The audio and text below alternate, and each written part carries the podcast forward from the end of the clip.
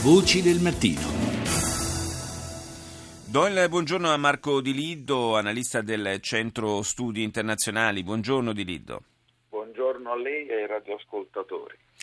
Parliamo di questo intreccio, potremmo definirlo una sorta di triangolo tra Turchia, eh, curdi e Russia. Eh, oggi è il giorno della visita a Mosca del leader del partito eh, curdo ehm, turco. è una visita intorno alla quale sono circolate molte, eh, molte voci anche molte speculazioni, nel senso che eh, non è ben chiaro se dietro questa eh, missione ci sia una sorta di mediazione che eh, il, il, partito curdo eh, vorrebbe portare avanti per eh, in, allentare un po' la tensione tra Ankara e Mosca oppure se eh, vada cercando una sponda nei russi. Beh, la verità è un po' nel mezzo. In questo intreccio, come lei giustamente l'ha descritto, bisogna evidenziare come il rapporto tra la comunità curda e la Russia sia antichissimo. Sin dall'Ottocento i russi avevano un ottimo rapporto con essa e la utilizzavano anche in alcuni casi per la tutela dei propri interessi geopolitici.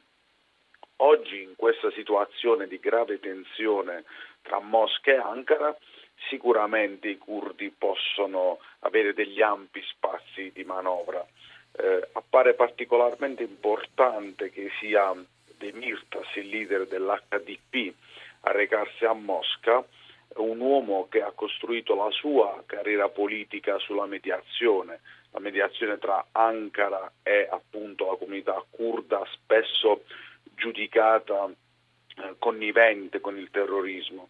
E questa mediazione internazionale potrebbe servire alla parte positiva, alla parte proattiva dei curdi turchi a rilanciare la propria immagine di popolo che sostanzialmente vuole ritagliarsi un ruolo politico al di là delle attività dei movimenti terroristici. In un momento, tra l'altro, nel quale eh, sul piano proprio della eh, della repressione e anche dello scontro armato la situazione è particolarmente difficile perché è, è cronaca quotidiana quella degli incidenti a Diyarbakir eh, con vittime anche civili e comunque un, eh, uno stato sostanzialmente di militarizzazione della zona.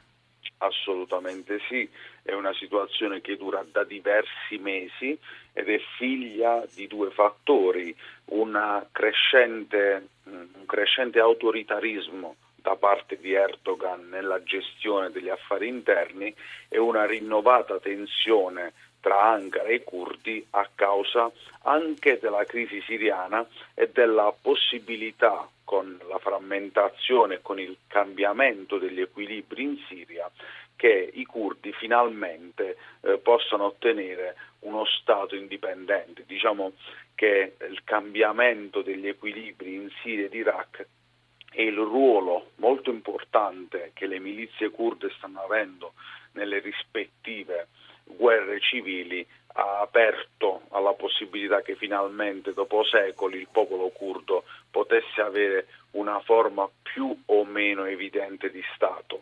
E, ovviamente, se, e se dovesse... No, prego, prego.